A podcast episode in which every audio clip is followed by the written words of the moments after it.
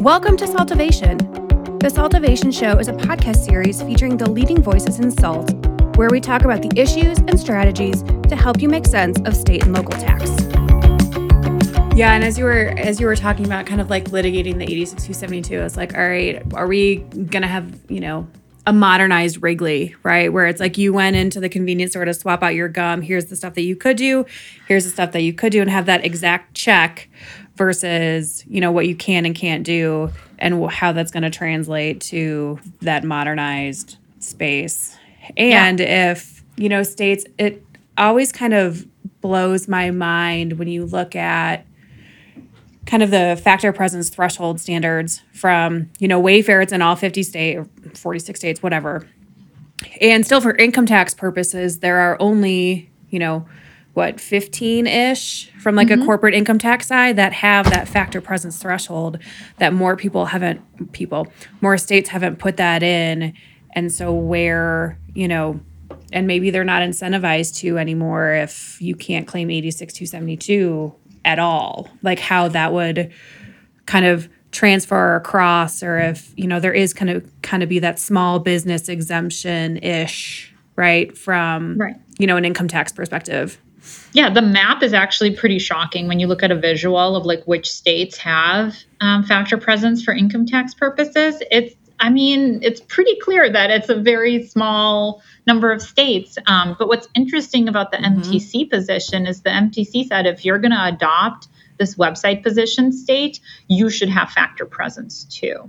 And, um, you know, Minnesota with the draft revenue notice, we don't have factor presence. We don't have any threshold for economic nexus on the income tax side. But, you know, we're picking the MTC positions that we like, I guess, and kind of not following through on the and the secondary recommendation, which is if you're going to do this, you should have factor presence because you need a small seller exception. And secondly, that if you are going to adopt these standards, you should do it through rulemaking. Haven't done that either. It's a draft revenue notice. So it's interesting. Yeah. Well, California, even though, you know, has their, was one of the first or the first top three, call it. We still even got a pushback for one of our clients. It's like, okay, we, aren't physically there. We don't even visit. We have some customers. We are well, well below the adjusted for inflation sales threshold. And California's like, yeah, but you earn income here. So file a return. Wow. And it's like, we we're not going to litigate it. We're not going to spend any more time because it's the minimum tax. They owe the 800 bucks mm-hmm. and they're going to spend $15,000 to argue this position. And it's not and maybe worth lose it. take three years. Right. Yeah. That's why the litigation is a challenge. You've got to have the big taxpayers doing it, not the little guys, unless there's a giant class action that takes time, effort, and and and bandwidth to support. So you just don't see the advocacy unless you're a large multinational business. So there is this thing where the biggest businesses of our America of America are bearing the burden of all the small businesses are non-compliant. And it's just sort of this push-pull of like what is efficient. It's really very kind of sad, but I don't see that changing with right. states' rights. Well, and I also think it's going to be in the high high state tax rate, right? Like those are the states where you're going to see the controversy on this topic instead of like or a lot of population. I mean, you got 30 million. I look at our, ma- our map of America, right? Like our states are very similar in size. So, you know, you got New York, Texas, Illinois, California, Florida. 30 million humans live there. There's a lot of yep tax needed to support the infrastructure of those states. Yep. So they have the wherewithal to justify hiring more bodies to do more enforcement to be but you just don't see that always in the smaller states so i mean you think south dakota mattered to wayfair? Give me a break. There's 800000 people there. They got to turn on the nexus and collected the tax. They didn't need to take that case to the supreme court but they did it kind of as a courtesy right? I think. Uh, because that's a lot of cost to argue a Supreme Court case and not know what you're doing when you could easily collect the tax from your right. But it makes a difference all across the country too. So it's you know, yeah, and it did. Do you see in any similarities other than you know getting mad at whatever jurisdiction you're going to litigate in type of business that is able to take a tax issue all the way through litigation? Yeah, I mean, there's some clients want to do it on principle, right? And so those are the ones that are like, this yeah. is just wrong and we're going to litigate it. Mm-hmm. Some cases really aren't suitable for settlement. Like I said, you know, it's kind of an all or nothing proposition. It's an ongoing issue. They just mm-hmm. clients need certainty too, and so even like settling. A, a few years in an unprincipled way doesn't fix it because then what about all the later years where the facts are the same and the law is the same and yep. what are we going to do then the other reason we see some litigation is there's just a long lag time in administrative appeals. So you get an auditor that's, mm-hmm. you know, rogue or totally wrong. And at that point, you have a choice. Do we sit in an administrative appeal for three, four years while we wait for a decision? And again, maybe you get some certainty and maybe you don't? Or do you just push it to litigation to get an answer quicker because we really can't afford to or don't want to wait, don't want this pending over our heads?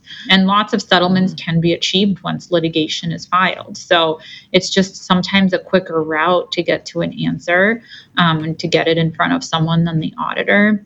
But I do think, too, we're seeing just, like you said, more aggressive state positions you know and, and, if you know that that's the position of the department of revenue and the auditor is applying it and the appeals officer is going to apply it then really the only way to challenge it is through litigation if you know that that's well, we recently, with our home rule cities, we had this pay to play law. So if you want to litigate us, go to the district court to litigate a case at our city level, right. you had to pay the tax as if you owed it. I mean, that was crazy that we had that rule. So our this coalition I've been involved in for the last six plus years, we got that law eviscerated. We don't have that. So you could go immediately to district court or you can go to conferee, which means you're going to lose. So stretch it out forever because they're just going to keep having the government deciding against you. So that's been a huge benefit. But we as a state didn't have that opportunity until yeah. just recently.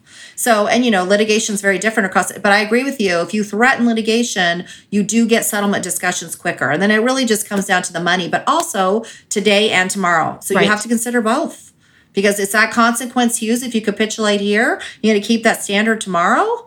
It's that's the thing that's disheartening sometimes well judy how many times have we seen that you know you come to kind of an agreement under audit but audits have no precedent it's no rule and it'll change from auditor to auditor from day to day.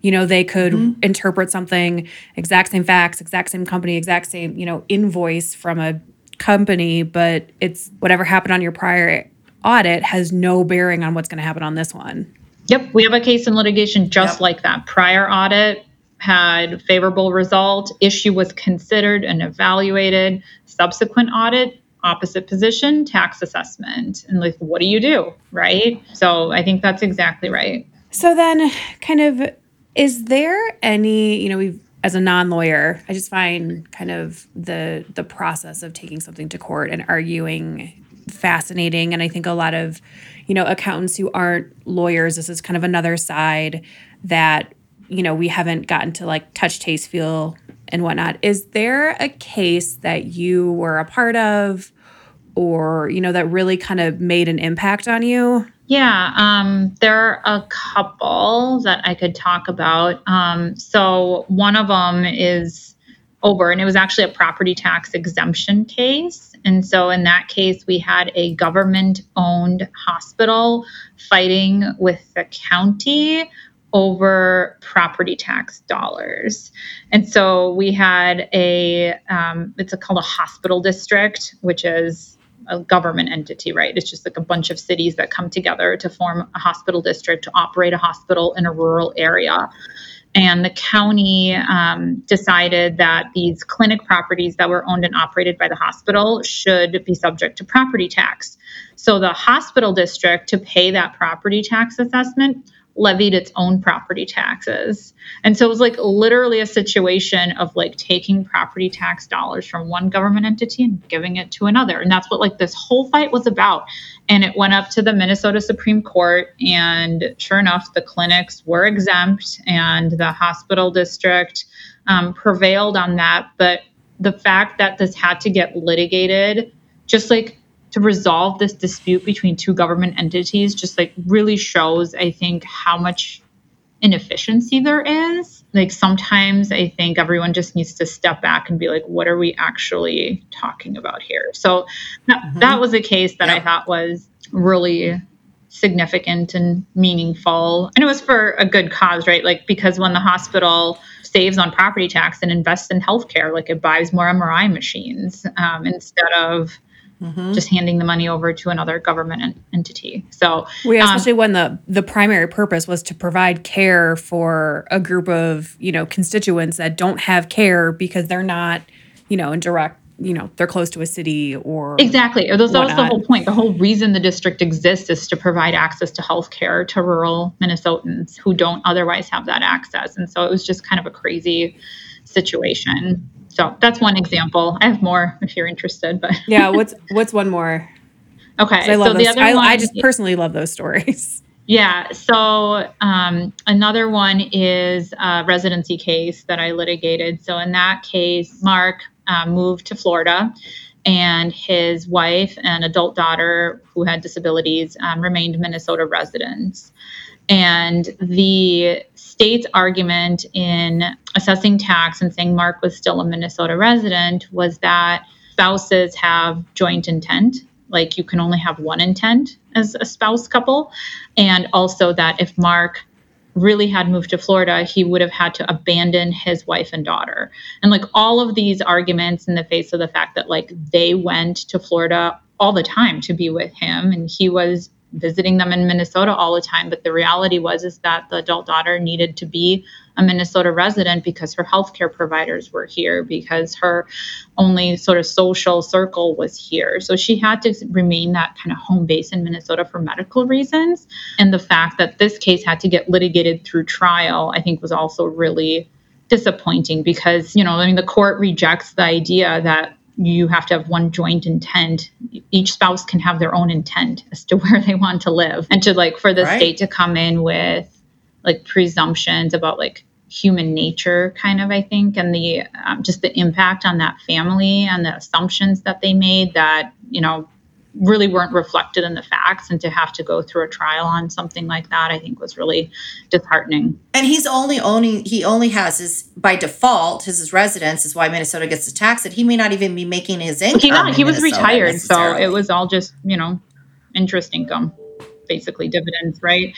Um, so it was that's yeah. brutal. That's brutal because it takes away free will. You're like, I have enough wealth or whatever. I could have dual residency. I could live in multiple places. You see a lot of like, I think about Tina Turner, who just passed away yeah. living in Switzerland. I'm sure there was a reason for that. Um, she obviously had a $70 million place there, but she probably was paying so much US federal income tax on her worldwide earnings. She's like, I got to separate from this nation that I love, but I'm not going to pay all this tax just because. Yeah, so you wonder about that, that people have to make decisions about where they live because of this crazy totally, tax structure. Yeah, and I mean, have. I think he really wanted to live in Florida. It was what he wanted to do in retirement. He lived in this community um, that was important to him. It's where his social friends, social circle was, and they really um, spent a lot of time together as a family, but just home based in different locations. And that was not something that the state really could understand until we got all the way through trial. There's so many Minnesota and Wisconsinans that oh, live sure. in, yeah, Florida. huge right? Because it's cold there where you live. They want well, to be where it's warmer. Kind of like dipping their yeah. toes into Florida, so they'll go for like four weeks or yep. six weeks, and then it becomes three months, and then uh-huh. they're like, "Why am I just not here most of the time?" So it's a, it's also a very very active area in Minnesota right now with people moving to Florida and the state auditing those moves. And, and New York. New York. Oh, a lot of New Yorkians live in Florida. Yep. That's so Minnesota's huge. got the Naples side, and yeah. New York has like the Miami side. Different cultures of like where they're relocating from. Yeah, Naples is just part of Minnesota. But really, you kind of are born somewhere, you stay or not. I was just visiting family. My husband is one of six, just visiting family in Atlanta. Out of all his six siblings, only three live out of state. And it was only two him and his oldest brother, and his oldest brother just lived like three hours north. His youngest brother relocated from Indiana to, to mm. Georgia. I mean, that was a huge yeah. life shift for them. So, but, uh, you know, job related and it made sense. But, you know, just you don't leave your roots usually because you yeah. have your community there. So to up and relocate is kind of a big deal. So you better it can't just be tax oriented. it's lifestyle well, oriented. Personally, too. like I'm so. prepared for some pushback on my Minnesota tax return from Colorado because my husband was going to move there. So we had, you know, dual I was staying here with our kids for a personal reason, right? He was establishing work in Minnesota, but then that didn't work out, right? So he moved back here as soon as he could.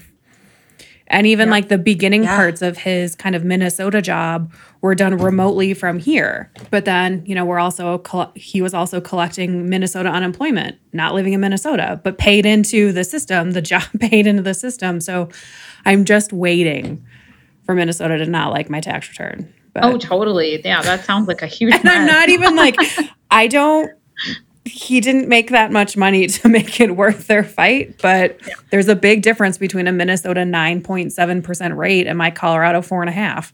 Totally. But isn't that funny? Because we obviously, as you know, have another teammate in Minnesota who we hired 100 years ago at a former firm I worked at. And we had an office in Minnesota, so it was logical yep. to have him.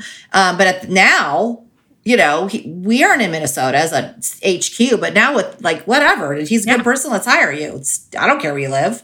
Yeah, so that's been a huge shift mm-hmm. in even my career.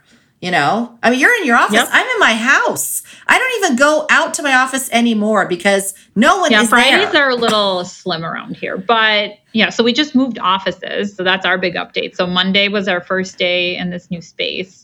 So still kind of trying to figure out what's okay. where. But yeah, so I was in on Monday and then today, but home Tuesday, Wednesday, Thursday. Kind of the opposite. And then downtown, uh, similar yep, commute. Okay. Yeah, because that's another thing. Like we're struggling. We're out for lease next year, and we're like, what are we going to do? Hardly anyone goes in the mm-hmm. office anymore. And now we're in 10 states. We have employees in 10 states because we have opened the door to the people, not to right. the tax. We right. want to have good people. And if they're living in whatever, fine, we'll figure out the tax. We're tax preparers, we can deal with it. But we, you know, it's been kind of a funny um, segue and even micro. I remember years ago, my husband and I got married. He wanted to live in Telluride, like a remote mountain community. I'm like, where are we going to work? I'm not going to be a waitress. I mean, fine, but that's not what I want to do. I don't want to run a hotel. What am I going to do for a living? Totally. Now I could yeah. have done it course, I couldn't afford to live in Telluride. It's very expensive. But regardless, that's been a huge shift into our mountain communities in Colorado alone. People are like, I want to live in Steamboat. I want to live in Aspen. I want to live in Winter Park. I don't need to live in New York in a little tiny apartment that I can't leave. So there's been a huge shift in America about where they want to live for their day yep. after work hours. For sure. Yeah. So as we kind of wrap up, you know, we talked about maybe 86272 could be the next hot button. Um, maybe some of the residency part year remote work. Is there anything, you know, as, you know, practitioners that we should be thinking about or have any parting words for from our badass litigator friends? Yeah, I mean, I think we've already been seeing an uptick in um, litigation over sourcing. A preview of our little yeah. presentation do a little yes, hot take. Masha, Masha and I are presenting at IPT in a couple weeks or a week, couple days, whatever, and on sourcing. And there were a lot of cases that came out as we will be hopefully squeezing in in our 50 minute presentation. And I think there's in the last couple years right? Like, so we've already seen some of like, is cost of performance really market based? Um, and what does market based mean? And how do you even get a service? And where does you do you get a service? And who's the customer? And there's just so many unanswered questions still. Um, there's been some litigation on it from certain states that I think have been active, but I think more and more states are going to be litigating the sourcing issues um, just because there's a lot on that right now. I also think just pass through entity taxation Ugh. is going to continue to Bane of my percolate existence. because like with you know YAM special holdings and with goldman sachs and other cases like that it's so complex and if you follow the multi-state tax commission's project their pass-through entity project is insanely huge and so like just reading their issue paper i mean it's very long and it's just full of questions. And there are all these questions in all like from Nexus to like, do you follow federal to like sourcing, like in the pass through entity context, so like apportionment, like which entities factors do you use and when to unitary. I mean, there's so many unanswered questions in the pass through entity space still mm-hmm. that I think some of that will continue to percolate up through litigation. And then not to pick on the MTC, but I think their study of the digital products space in the sales tax world is going to create some controversy at some point because if we're going to well this whole customer's customer oh, yeah. stuff too like who mm-hmm. the heck bought it like people don't mm-hmm. track this stuff people just take a credit card online and transact totally. business Yeah, Yeah. it's a problem. But if digital products are going to de- be defined like that, anything that has a one and a zero, and then if states decide to tax anything that's got a one and a zero, I mean, we're going to have some sales tax issues. So I think Yeah. there's a lot. There's a lot of like really, really interesting, um, and I think fairly controversial in the state and local tax world areas that are going to be the subject of controversy coming up. And I think um, I think about Uber or you know just any of these companies that are out there in the world of like non Kind of your gig- traditional some of your gig business, space. even Amazon, right? Yeah, the gig thing. I mean, like everybody's just getting money. There's all this money Yep. moving in America that just could happen electronically, and then somehow the Yep. service is performed. Who? How do you source that? How do you tax it? Huge problem. And then a lot of business didn't grow up with a taxing mentality. So they didn't set themselves up procedurally to gather the information they need to tax it appropriately. So you don't have addresses, you don't have zip codes. Like they didn't even think about Yep. that when they took the money because they just ran the credit card and they needed a zip Right. code. Maybe. I don't even know that sometimes yeah, you need sometimes that. they made assumptions on how to do that. Like you said, who's the customer? Like, where are we even sourcing this thing? And that's, yeah, Mhm. both sales tax and income tax side. The other area I think of active litigation that's going to be coming up is worker classification. So, like on the gig economy space, right? Like the Mhm. Ubers and all the others of the world that have, you know, independent contractors versus employees. That is like a huge area of controversy that we're seeing as well at the state level. So, that is, Yep. an, I think that's also going to continue. Well, and I think that comes from a procedural thing. So we have, as a society, put sales Yep. tax on the vendor, not on the consumer. We are putting income tax withholding on the employer. So who is the employer? So this all has to do with like, that's how we did it. It was, you know, this transaction. And now you're like, well, maybe not. And then, of course, small business doesn't want to have employees really because they don't want to pay all the withholding. They don't want to pay self employment tax. I mean, there's just all these tax related issues mm-hmm. driving behavior instead of just doing what they need to do, moving to another state, hiring a human, see if it works. Yeah. But tax is a rollout from that. even if you were treated as an independent contractor, like the person who's just, you know, kind of got like a side hustle, they don't know what to do. My husband is, you know, kind of in Right. between his W 2 jobs, kind of did some consulting stuff. And he's like, what the hell am I supposed to do? Mm-hmm. And part of me, as like, Yeah. I live in this space, not maybe in that area of expertise, but it's like, it doesn't really tell you what to do. So, like, the average human who just wants to do things correctly or has a great idea doesn't know how to do it, which is kind of maybe one of the arguments that says, all right, Uber, you have to make them employees and you have to do all of these things. Right. Yeah. Because we got to put the onus on the the larger company that has a capacity to handle the masses instead of the individual, and that's why the Wayfair case happened because nobody was self-reporting use tax. Well, and the mar- and marketplace. Yeah, I remember I bought something. And my son, when he was in New Orleans, and I never used Amazon until I started collecting tax, just so you know, because I don't want to be a hypocrite. Um, and he goes, Mom, if I get it on Amazon, I don't have to pay tax. I'm like, Yes, you do, honey. You just don't get audited. He goes, Right. Oh, I didn't know that. And I thought, Isn't that funny? And he's much younger than me. Of course, he doesn't know that. So, who, what did the younger generation think? And then all these people come up with these wonderful ideas. Hey, we need this thing, but then they don't think to build the tax consequence into their automation Totally. solution. So it's a problem because you're backing into it sometimes with these very large, now multi state entities that have been Expedia is a great example, Travelocity. They didn't think about that. They just thought they were a con to do it, like a commission agent to like set up lodging when you got a couple extra hotel rooms. But eh, are you really not selling the lodging to me? So shouldn't you be collecting it? Huge issue. Yeah. Well, Masha, thank you so much for, you know, your time today and, you know, the relationship that you have built out with, you know, some of our team members. And I really look forward to presenting with you in a few weeks. And so just thank you so much for being here and joining us today. Yeah. And taking such a leadership position. Thank- it's just exciting for me to see you up there and and heading the women's initiatives and all the things you've been doing. Yeah. Thank you for that. That's a, that's wonderful to see this in my 28 29 year career. I love seeing this very young generation coming in and taking a leadership role to set things forward. It's fantastic Julie. to see. Thank you. So congrats. It's a lot of fun. It's um yeah, I love doing the women's organizations and groups and kind of having these relationships with you and with others. So thank you. Thanks for having me. This was a lot of fun. Yeah. Well, this was SALTovation. Until next time. This podcast is for educational purposes only and is not intended, nor should it be relied upon as legal, tax, accounting, or investment advice. Should consult with a competent professional to discuss specifics of your situation and the applicability of the information presented.